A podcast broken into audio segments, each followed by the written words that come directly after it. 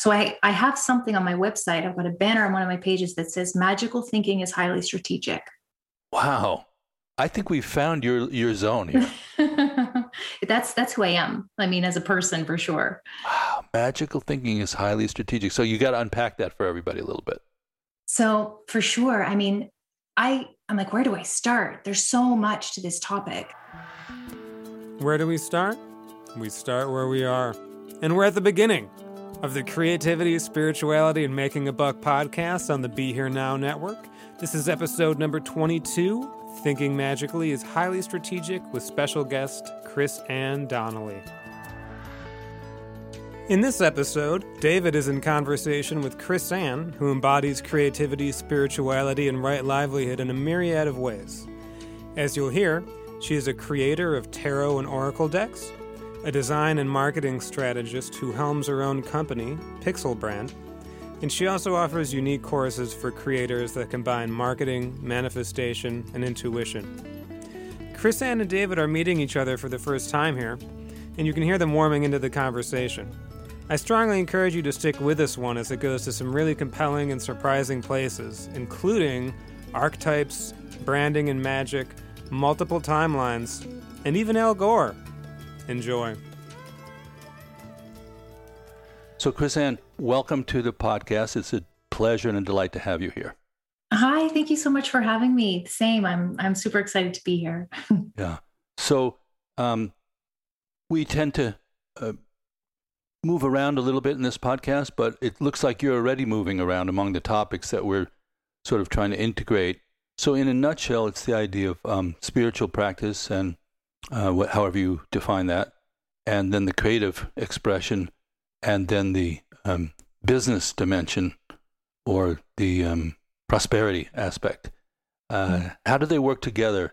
Uh, so feel free to jump around through those topics. I'll tell you right away, there's a word in there that I wanted to ask you about. Is that okay? Absolutely. Um, the word is muse. Mm. Are you in touch with the muse? yes. Oh my gosh. I I mean the muse is my um it's it's so funny because I have, I mean, I have this, the Muse Tarot. And when I first did that independently before it was published through Hay House, it came with this sort of, po- like the whole guidebook was poetry and everything was, it felt like it was um, a very distinct type of creativity that was beyond myself, right? It was outside of myself. So that's what feels like the Muse to me, where it's this kind of creative juice, this beautiful energy that it hits me like, it's almost like running into a wall and there's nothing that you can you can say yes or no in that moment and if you say yes and you go then it's just like it's like the floodgates open and the ideas and the images and the words they just i can't even keep up it's like my fingers are just so you said it now some it. people is it is do you feel it's gender fluid the muse i love that question and um, i think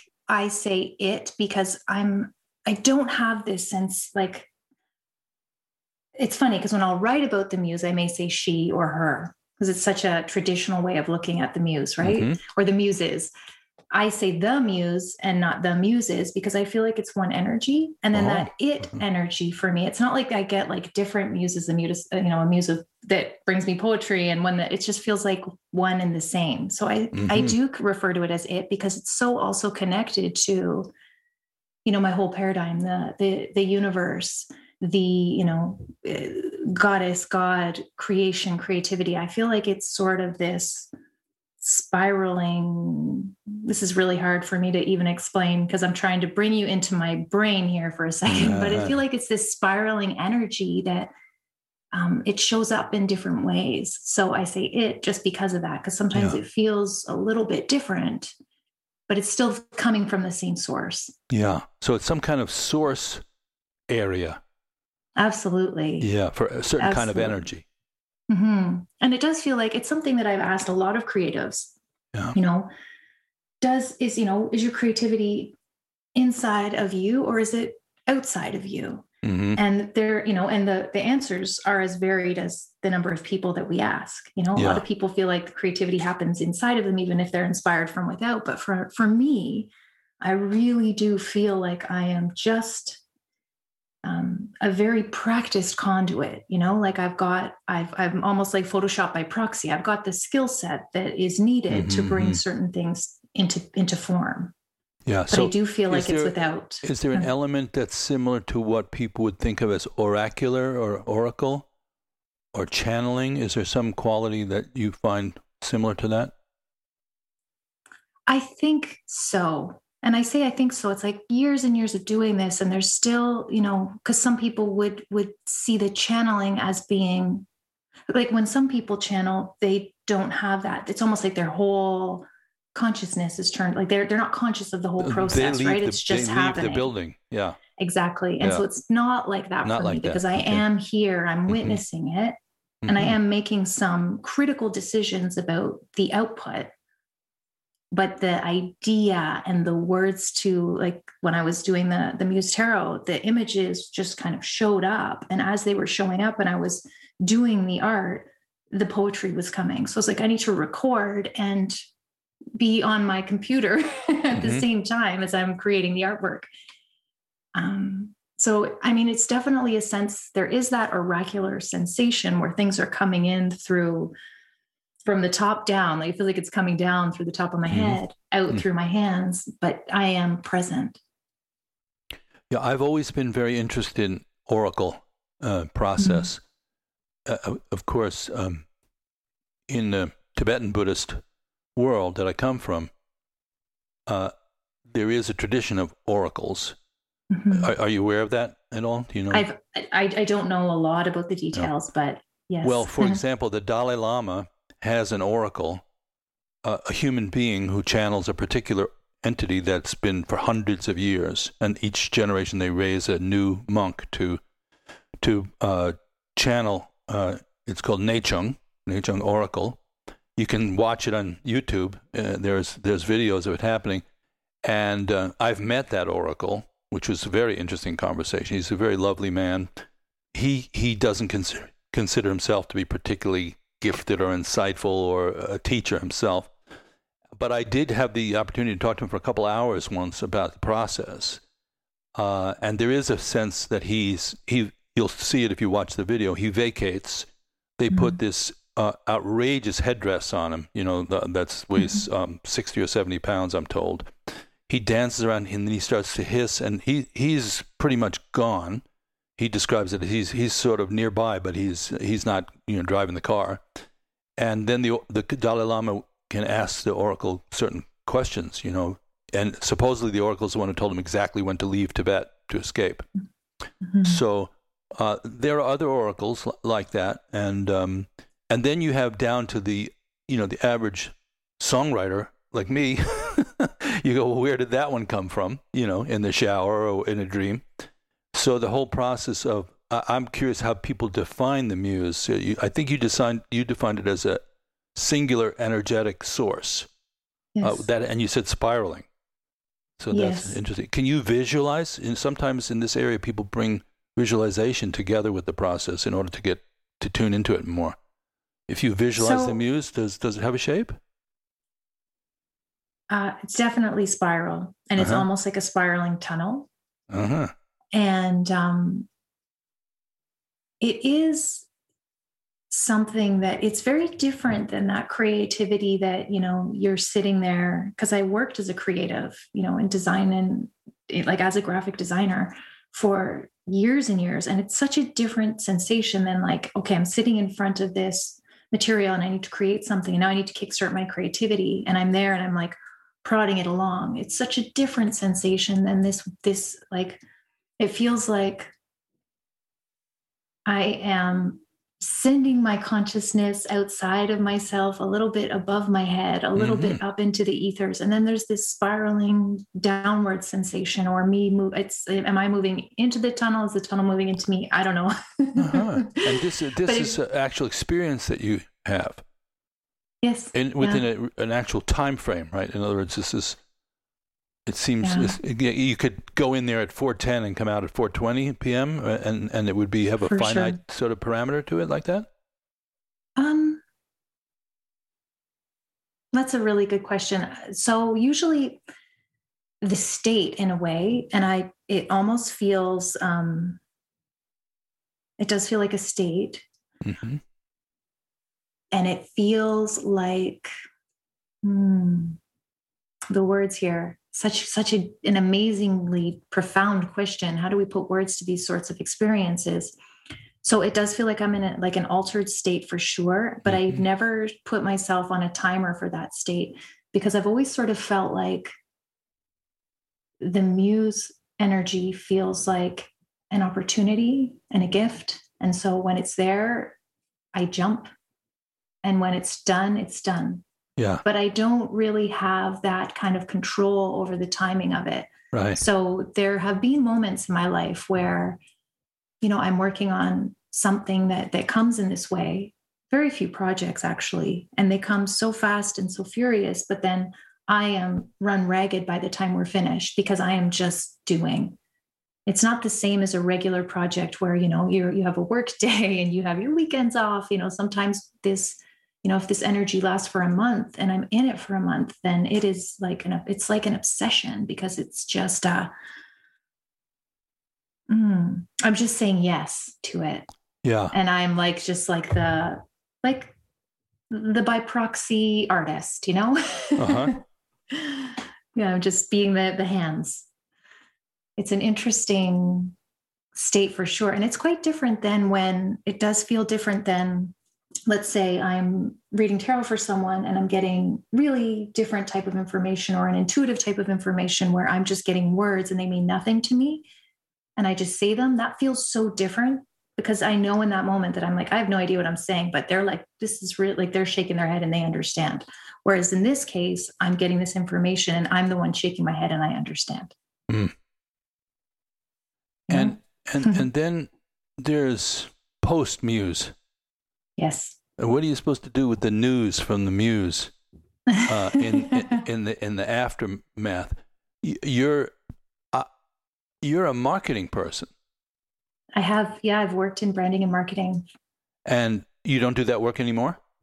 No, I work once in a while for very the right client if it's the right fit and it has to be 100% yes like in my system in their system i'm ex- as excited for their project as they are sort of thing feels good it's doing a lot of you know the right i feel like there's going to be really great outcomes in the in the, either the world or in you know a group of people's lives then for sure um, I'll jump into a project like that. But maybe one project a year. It's not very common anymore. And um, it just, I mean, I worked for 15, 20 years doing uh, quite a bit of work that didn't feel good in my system. So I have mm-hmm. that, you know, very clear, like, mm, this, this is, this is not going to make me feel inspired. It's not going to be good because then I end up putting my creative energy into something that doesn't inspire me. And then I don't have any leftover. It's almost like creativity is this when you're on it, it'll give you more. You know, so when I'm doing work that I'm inspired to do, then there's hundreds of potential projects at my doorstep. And if I'm doing work that really leaves me feeling uninspired and tired and I, you know, do not want to sit down at my desk to work, then there there are no projects there as potential. And it's probably because of my own mind, like my own mindset in, in that moment. But I just know myself enough to know that if I'm not inspired, then there's almost like there's going to be a, a full stop. And whether mm-hmm. that means the work has dried up or whether that means I am just tired and burnt out and I maybe even get sick and I need a break, like there there are consequences to me if I do not follow the creative path that feels right in my body because I am someone that's always creating no matter what. So I better be doing something that feels good. do you do you think um, about what you're going to be doing in three years to five years? Sometimes, sometimes I um right now I don't know. I usually have a pretty good long term plan. uh-huh.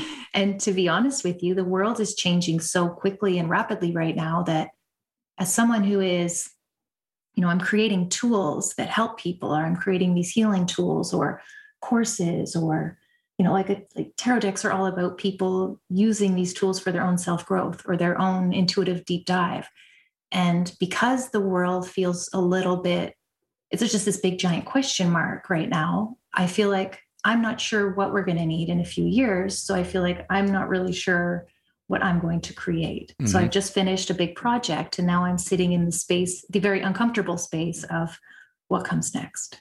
And what what's the big project that you just finished? Oh, I just did um it's called the Tarot of Curious Creatures. So I just sent in all of my final visual edits to Hay House and that comes out in September. So Tarot excited for that. Of Curious Creatures.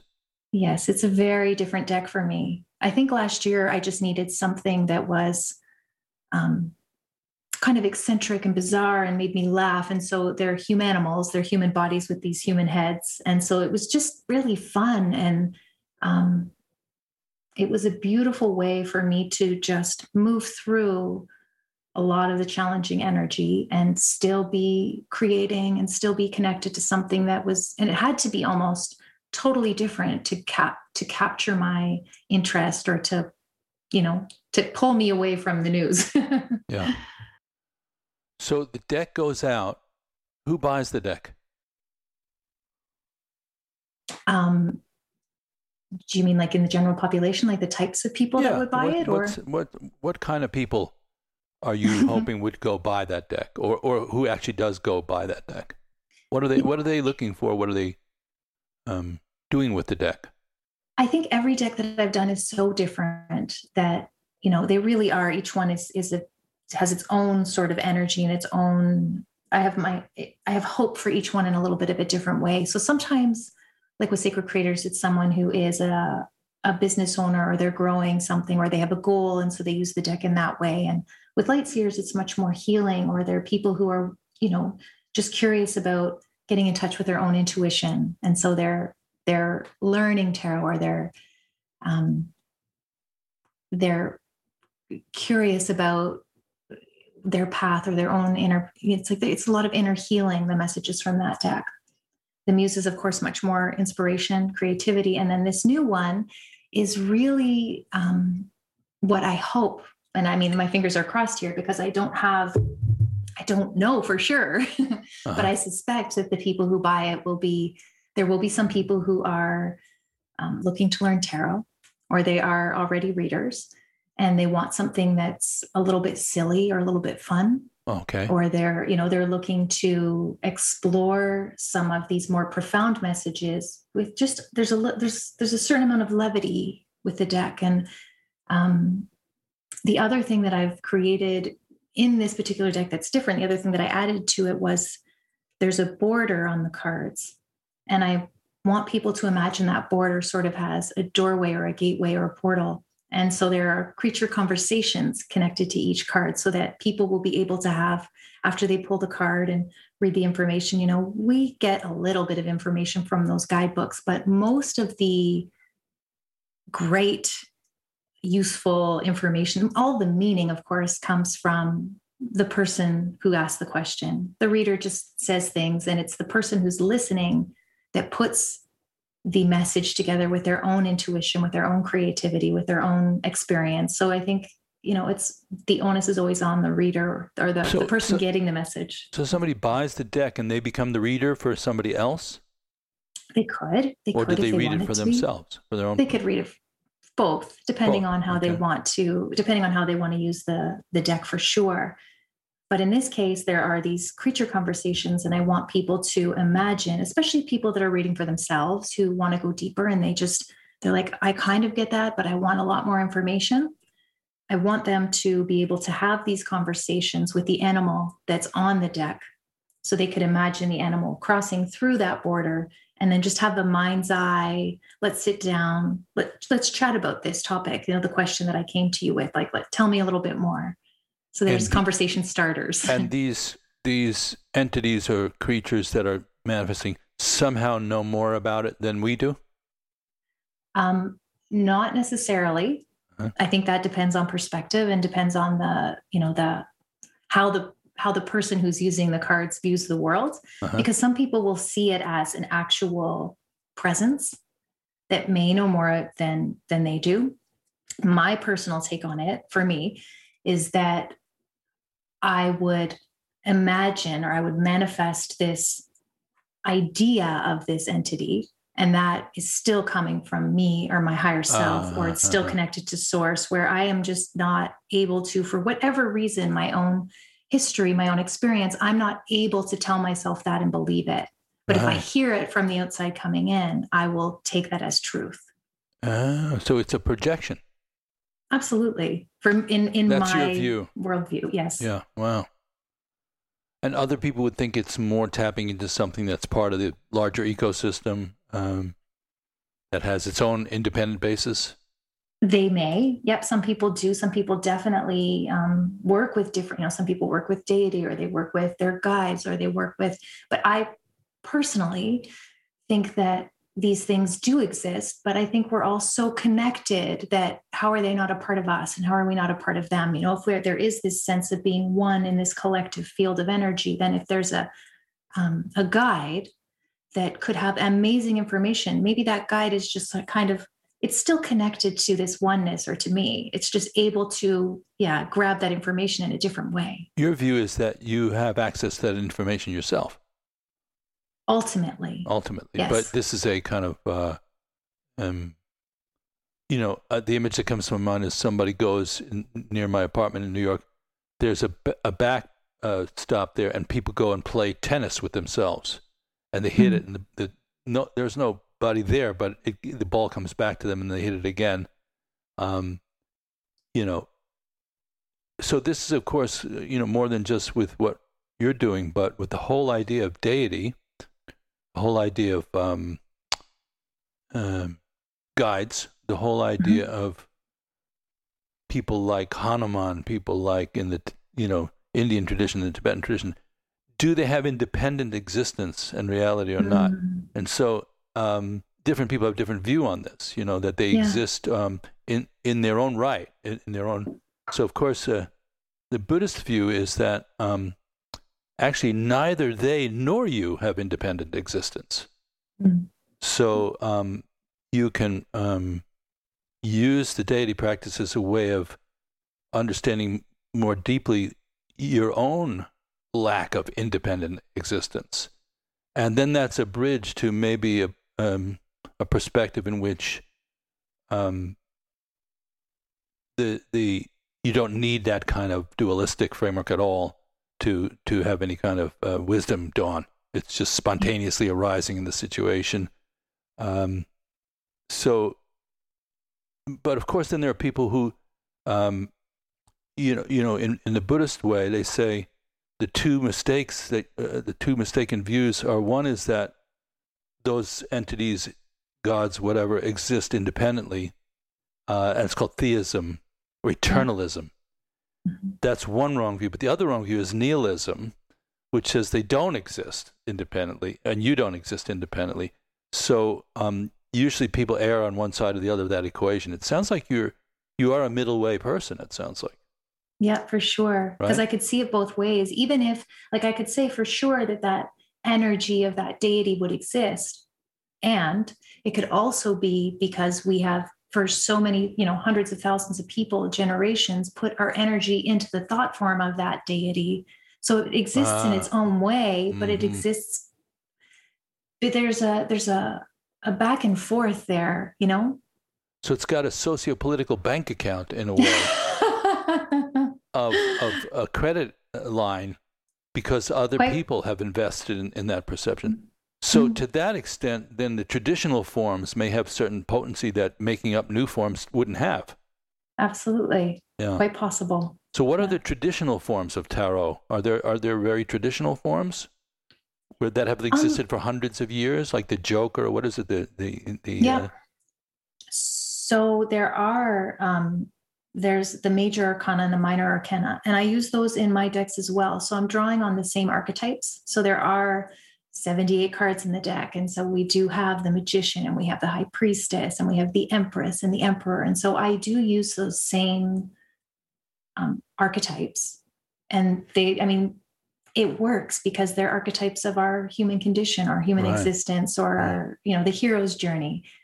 Right. And that kind of encompasses all mythology and all um, all human experiences, or even really, I would even say I'm like, do I say this? Will I get quoted? But it really does encompass all religions as well. I mean, mm-hmm. because it's the human story. And so right. there are these sorts of ups, highs, and lows. And, um, you know, so yeah. I am drawing on those same archetypes in the in the decks that I create, but uh-huh. I'm just creating the images of the high priestess, uh, you know, in different ways. So, so different I see you, you're, you're, giving different uh, outer form, but exactly. the essence is, is still there. So, as far as archetypes go, do you feel each person has sort of some archetypical energy uh, that you could pick up on? Yes, I think not. I can't always pick up on because I think we're often a blend. I think we often, you know, we have depending on which part of our story we're living in that given moment, where you know we can we can see ourselves kind of as being very much in this scenario as maybe the cards would show because with the minors in the cards the minors have there are four suits and those four suits they're more about kind of the everyday things that may happen mm-hmm. whereas the majors they're more the major energies so definitely we would maybe lean towards a blend of a few of the majors in our lives and then we can we can play out. I mean, we could have all of them in different places, but we definitely have some that are more that stay with us for longer that we really feel like, oh yeah, that's me. You know, for some people it's the hermit, or mm-hmm. um, you know, for others they may feel like they're they're they're always creating and that would be you know kind of some magician energy so mm-hmm, mm-hmm. oh wonderful and do you do you have a feeling for your own archetype you know it's i hermit and magician there you have it. Those are the two that came up.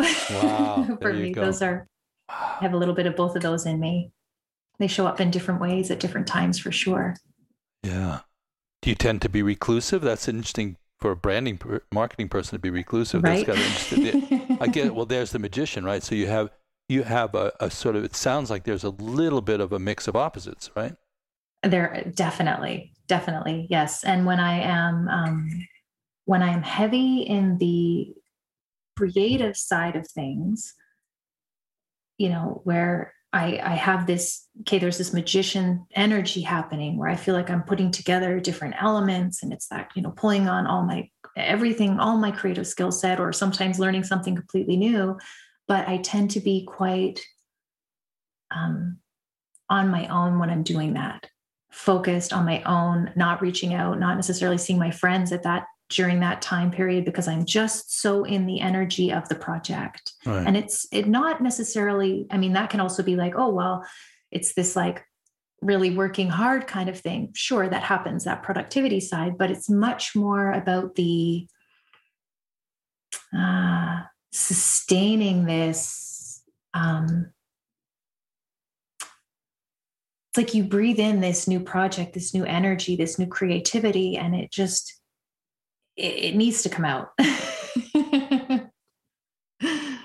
yeah. Well, now, when it does come out, and when you come out, obviously there's um, a layer of intersecting with the world in a way that creates value and then comes back to you in the form of money. Mm-hmm. And you know, on the cover of my book, I actually have a dollar bill creativity, spirituality, making a buck. Love and it. I, I have I have three figures coming down from there's a sort of a Tibetan style monastery up in the hills, and the three figures are descending from there, assuming that they've done some kind of exploration, some kind of practice. One, and I guess it's three archetypes if you want to look at it that way. One is um, a, a monk in monk's robes. One is a businesswoman in a sort of business suit type of thing, and the third is a guitar player.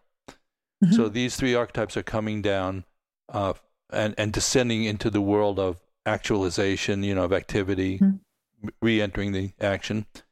Um, so you come into that world, and then I've been really ex- exploring lately with people the the notion of intentional livelihood as opposed to kind of really going with the flow and then you just tap into a vein and it comes out. So for myself personally, obviously, as a musician and a songwriter, I've been at my least functional times created the most wealth. Let's just put it that way. Mm. You know, Um, I've written songs that were like in what only could be described as downtime, uh, hang time, uh, playtime. And then all of a sudden that taps into some vein, and then there's a tremendous amount of, uh, you know, return on investment, very high rate of return on investment, you know. So then there's times when you work and you go, I really need to focus the lens here. I need to go talk to these six people. I need to pitch my stuff. I'm sure you went and talked to Hay House. You probably went. I need a I need a uh, you know a publisher for this stuff that I'm doing. I better have my stuff together. I want to think about how much am I going to ask for this project and what you know what percentages I'm going to get. Which of those uh, sounds more familiar to you? So a little bit, uh, so a little bit yes, and a little bit no for for um, a few of them actually, which is really cool. My um, with Hay House, I actually, when I created my first deck, I wrote a letter to Hay House. Kind of my, I went through their their whole thing. You know, I'm going to write this whole letter and get all the marketing pieces together and demographics for the audience and the whole nine yards. I had the letter and I didn't send it. it's one of those stories, right? Where I was like, they're my, that's my publishing company. I have the letter for them and I think I felt like either it wasn't ready yet, I didn't have the audience that I thought that I would need at the time. It just wasn't. I also had a little bit of, of course, I had that creator sort of enoughness like, is it good enough? Am I a good enough writer? All the enough questions. And so I didn't send it. And when I did my second Kickstarter, um, actually, my editor, who is the one of the acquisitions editors there, came to me and I was like, I have the letter. She's like, Oh, the only thing that you need to do is we need this like formal letter from you, and I'll send it to you because I have it. It's on my computer. Here you go.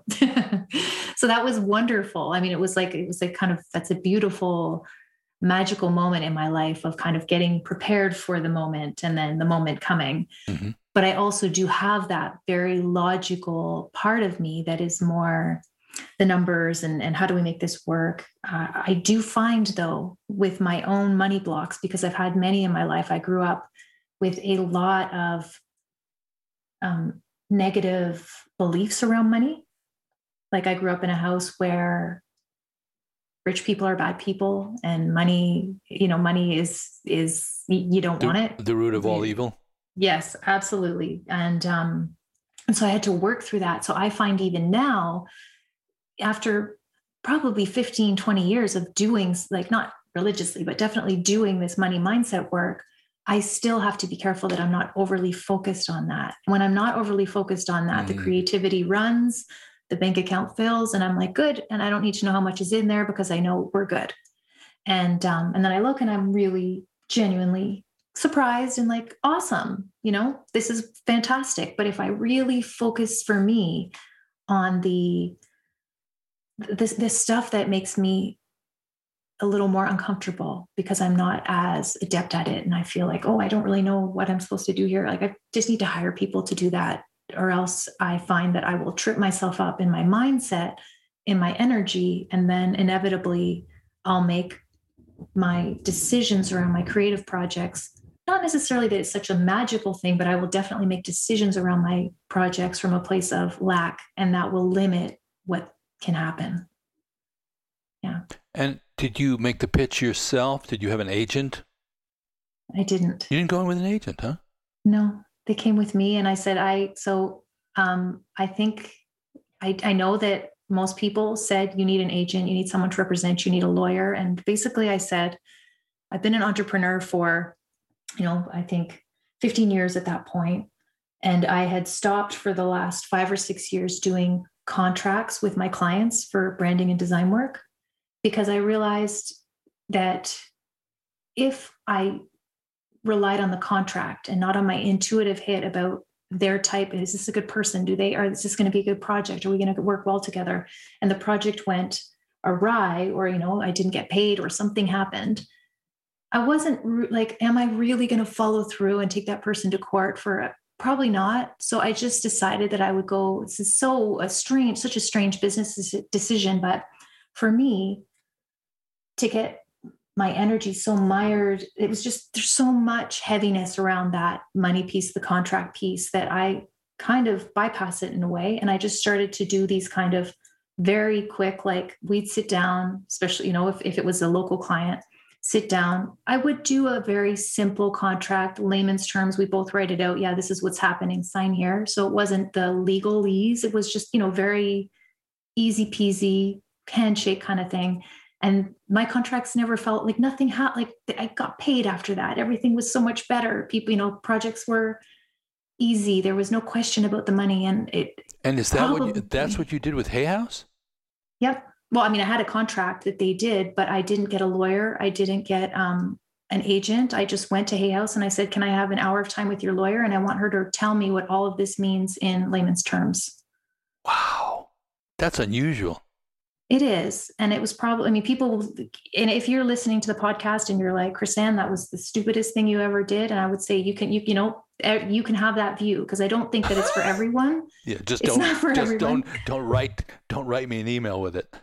Uh, right but yeah. but i mean but it was for me yeah. because then i understood it and i yeah. didn't need to wonder if the person that was representing me had a handle on it and um, it just made me much more comfortable and much more familiar with the whole thing wow. and and it helped it helped me to just trust that it was the right decision yeah so i think that's kind of an intriguing you know i i love polarity and uh i mean the downside of polarity is disparity you mm-hmm. know. But when you have a nice charge on the two poles, and you have you know equal amount of magnetic and repulsive force, it can be really the thing that makes the gyroscope spin. You know.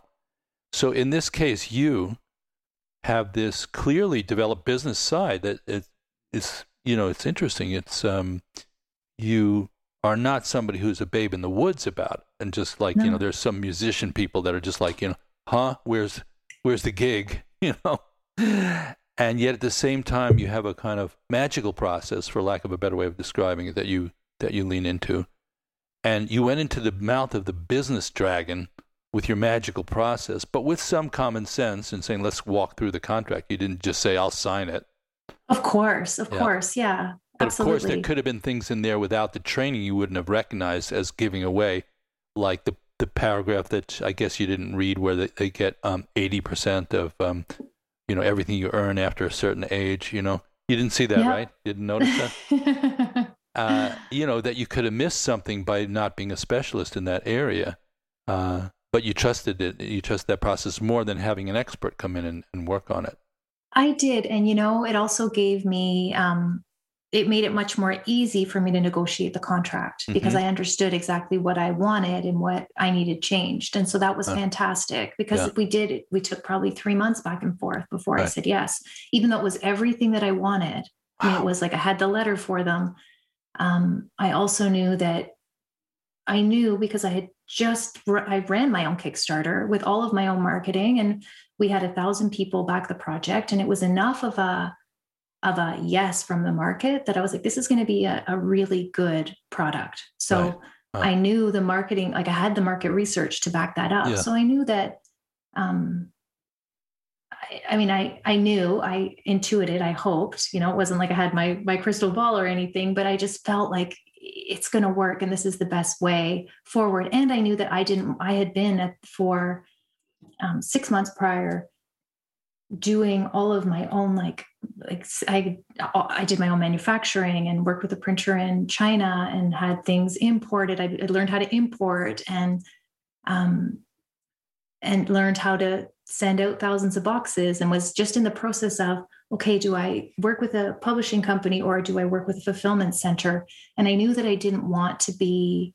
I knew that I would maximize the amount of I would make more doing it myself, but I wouldn't be able to distribute at the same rate that Hay House could distribute at, right? So there was a there was a it was impossible for me to um, part of my my mantra when I was doing the light Lightseers tarot in my head the whole time when I was doing it, it was like, let it be healing, let it be healing, let it be healing. And I just kept saying that. And so it just went against the whole idea of the project to try and cap it for capital versus like, let's just get it out there, you know?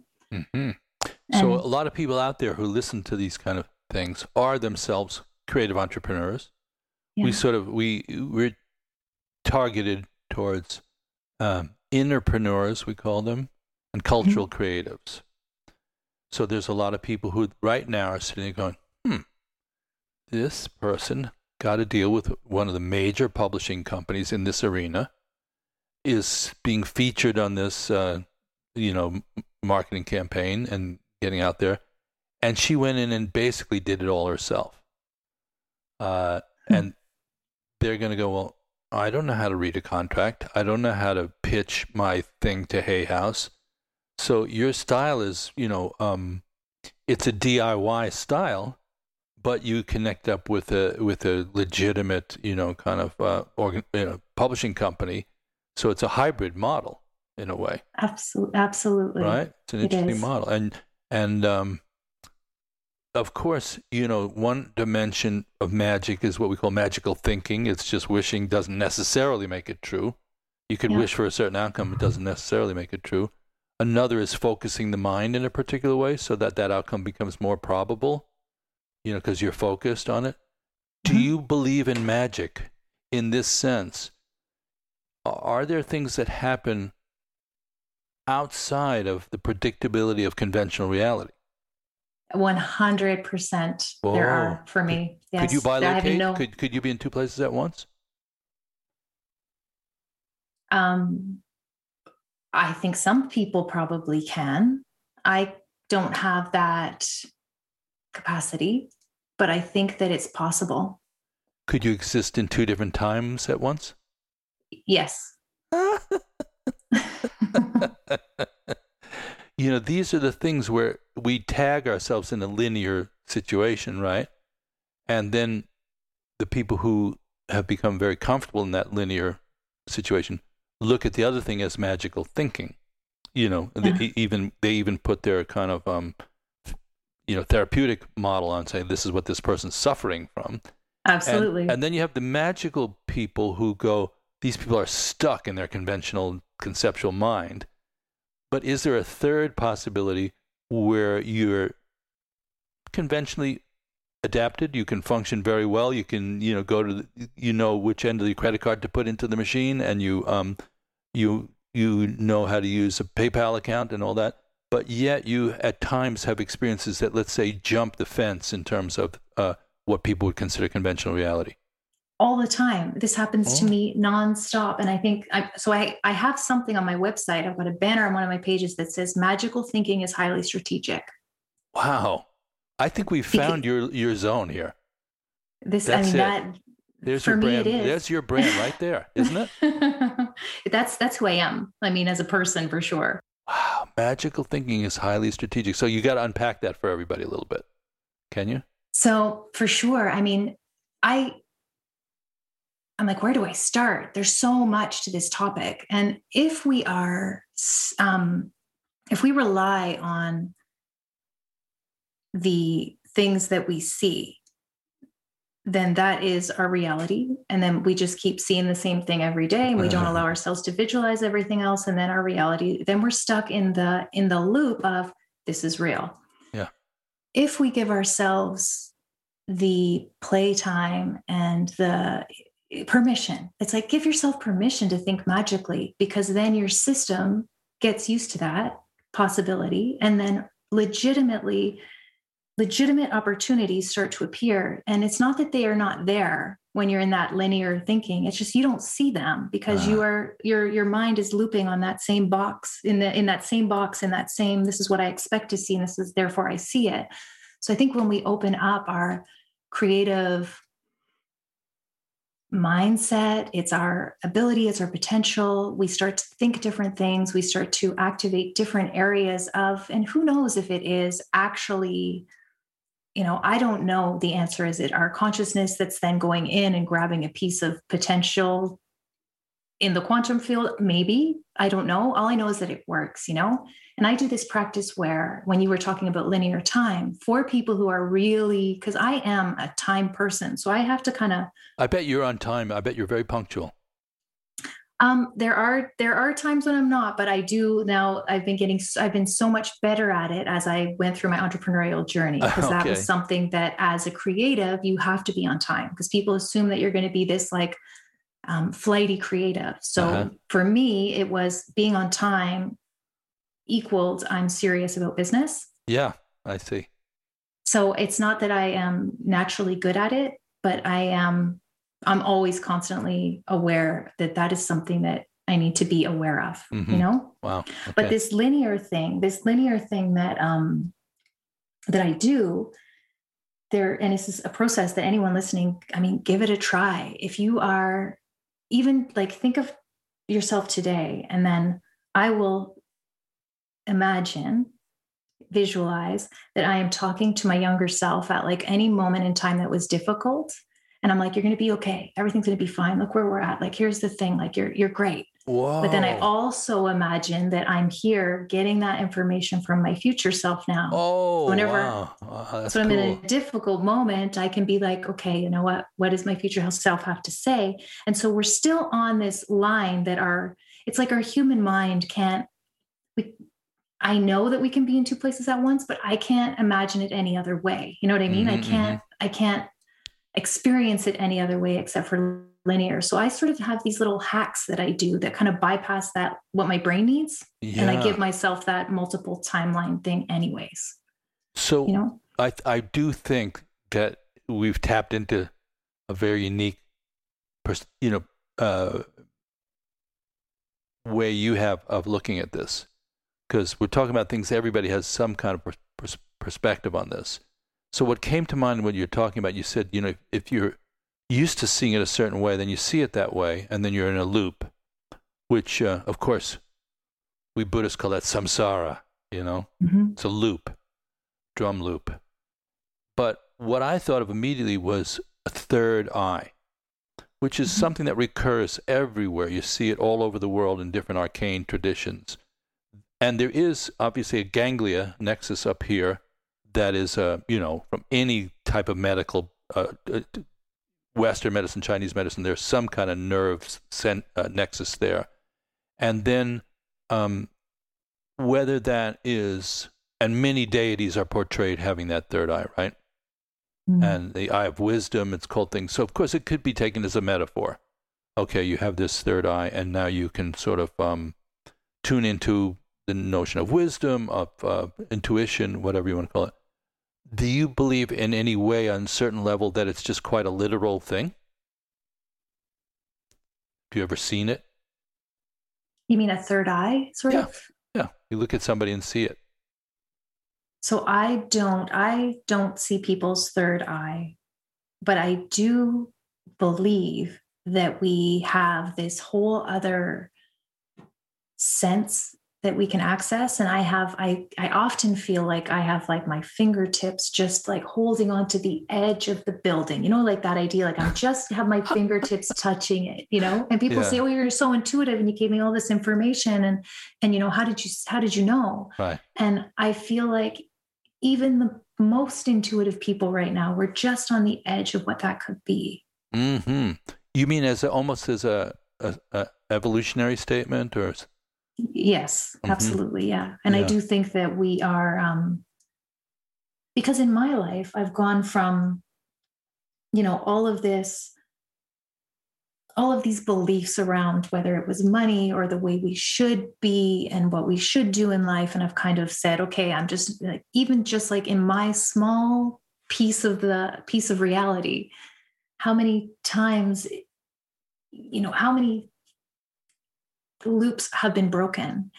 And I see this amazing expansion afterwards that I can't imagine if we were all brought up in this way of just like be I just feel like there's definitely evol- we're in the middle of evolution. I'm going to say it. We are mm-hmm. evolving right now and it's mm-hmm. like this it's this expansion of consciousness and an expansion of awareness, but it's also an expansion of belief and our ability to tap into our own set of beliefs that work for us.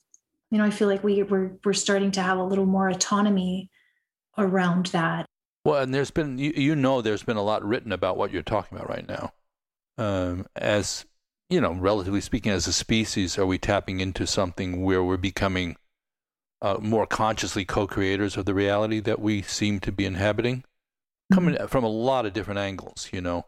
So um, it sounds like you're experiencing some shift yourself personally. Is that would that be fair to say? Absolutely. In the last um, 10 years of my life, things have shifted quite dramatically. And I was always, you know, so people that have known me my whole life would always say, well, you were always so creative. And this was meant, this was, of course, always going to happen that you were going to do all of these things. But it never would have happened had I not made a decision to to say, okay, I'm done with this belief system. I'm going to believe something else. I'm done. Check, please. Yes. well, now when I did, I did have Alberto Villoldo, as we we talked about before we started the podcast, on the podcast, and one thing he said is the virus is the accelerator of human evolution. Now, this is a shaman, experienced shaman talking. And it's not just like, oh, wouldn't this be a cute new, new agey kind of thing to say? He's saying for thousands of years, the role of the virus in the ecosystem is to accelerate human evolution. Does that resonate with you? Do you feel that yourself? You know, it's totally possible. I've been. By the way, um, excuse me, I'm not saying everybody should should step out there and get sick.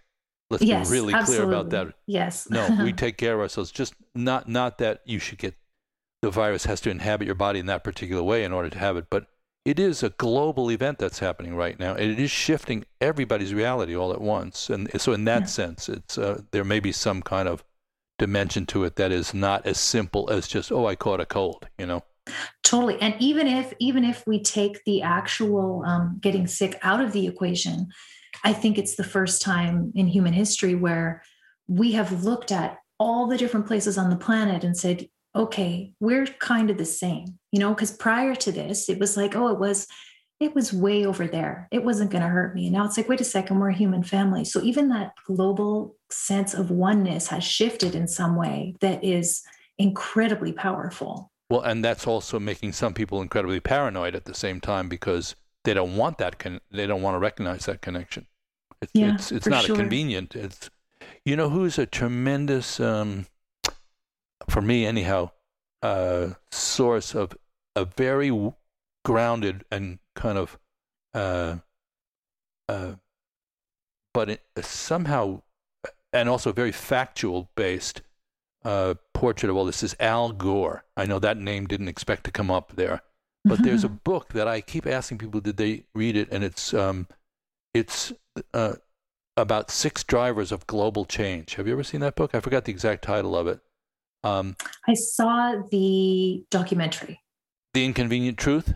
Oh, that's the one I saw. No, no, this is this is quite a bit beyond that in terms of his personal. So, among the six drivers are globalization, uh, microbiology, um, and uh, tech advancement in general. And he's looking at these things as how they come together to to basically essentially create a new reality in which human beings are the sort of co-designers of the ecosystem. You know, we're not just waiting for Godot to come down and fix the thing.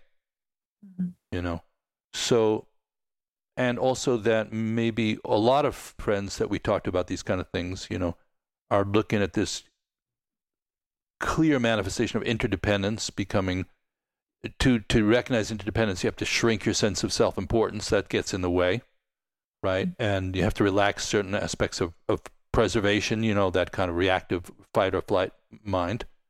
Um, and and then things start to percolate and you find your place in the in the in the what I call the banyan the banyan tree experiment you know? It's like a network uh, of of of communication. So uh, I, you're not a fortune teller, right? You're not. Do you sit down with people and sort of help them to see what's going on? So I absolutely do, but not in a fortune teller kind of way. So that's an interesting question because a lot of tarot readers come from a.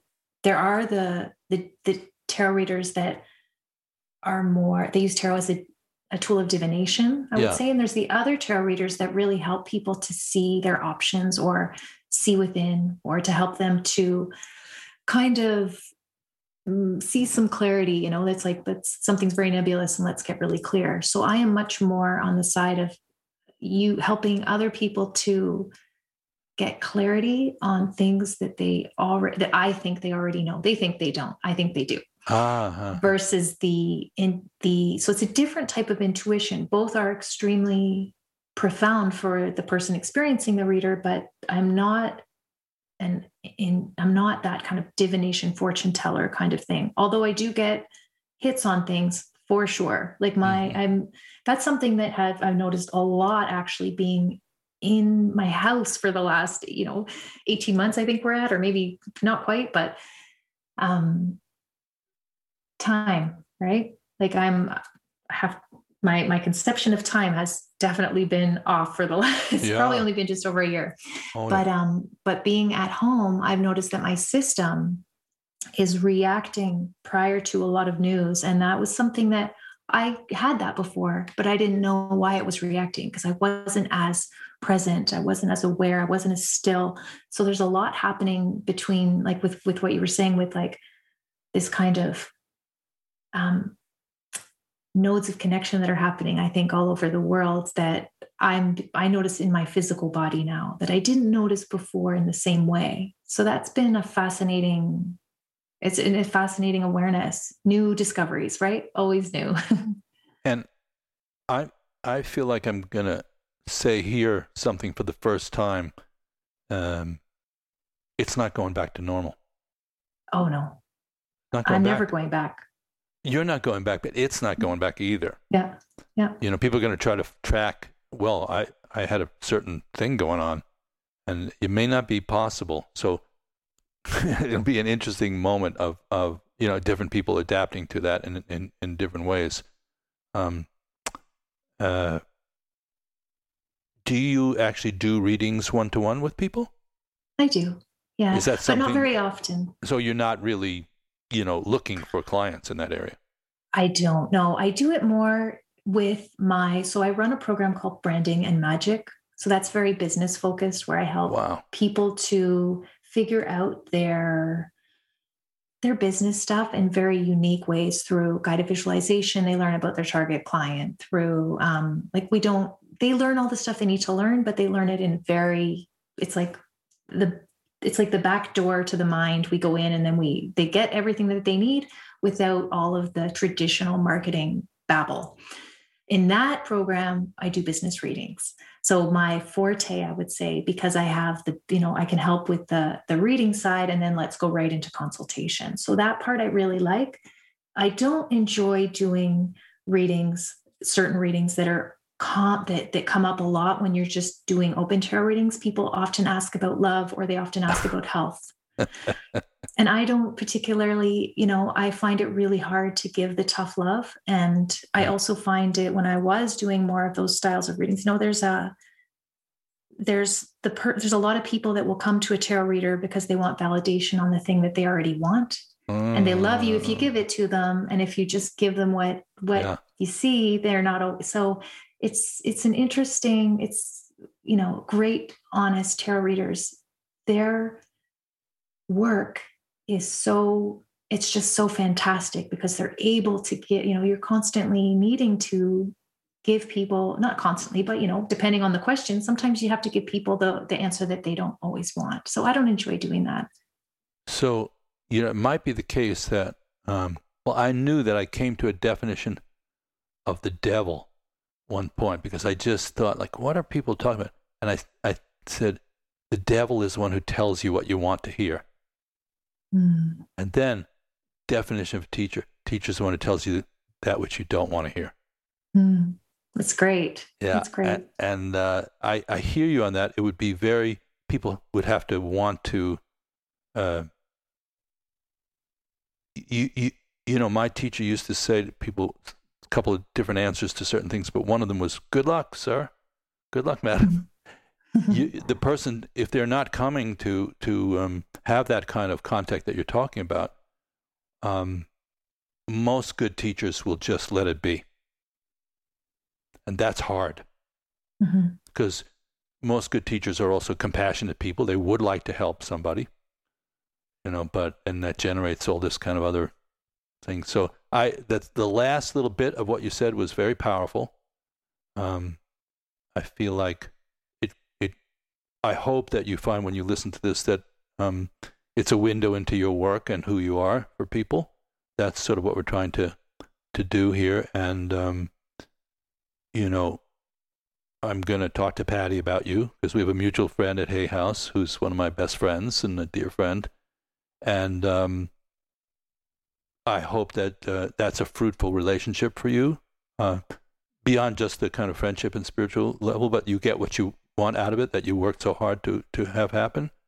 And um, I want to really thank you for coming and spending this time together. Yes, thank you so much. And I, I am so, I've, it's been such an unexpected, you know, like you said, we were going to meander in conversation and we did. And I, I'm so grateful for that. It's really what, what a lovely conversation. Thank you. Thank you. And I never know exactly what's going to happen in these, which is, uh, they're a little bit of a jazz element, you know. so thank you for going along on, on, on the journey. And um, we will also, you know, be happy to tell. Is there anything you want to let people know out there before we close? you know what i would just say if you you know if you feel called to reach out to me then feel free to reach out i always like to hear from people um, i'm on instagram quite a bit and my username there is pixie curio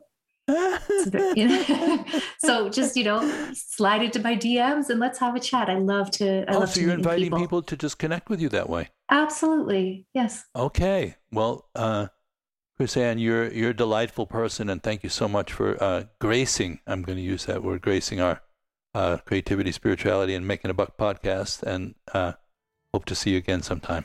Likewise, thank you. Well, there you have it, folks. Episode number 22 of the CSM podcast. We hope that you enjoyed listening to it as much as we enjoyed making it, and that you gleaned some insight from it that you can bring back into your life. As always, if you like what you hear here, please subscribe and give us a rating on your favorite podcasting app. Also, if you're interested in studying with David and joining us in community, head over to dharmamoon.com for an up to date listing of our programming. Huge special thanks to our co producer Melissa Mattern, who is essential in all the ways. My name is Michael Cammers, co producer and voiceover person, and this is like my 10th voiceover, so I'm doing it with my hands raised high in the air and slowly dancing. I hope the good vibes are coming through. So, in conclusion, to play us out this week, we're going to share an Easter egg, an instrumental arrangement we did of one of David's songs entitled I'll Be a Gambler If You Deal the Cards. He played this with Jerry Garcia, Taj Mahal, and David Grisman in the Great American String Band. This one didn't make the cut as underscoring, so we'll let it see the light of day to take us home. It also features special musical guest Alex Brumel on guitar. May you be safe, healthy, happy, and at ease.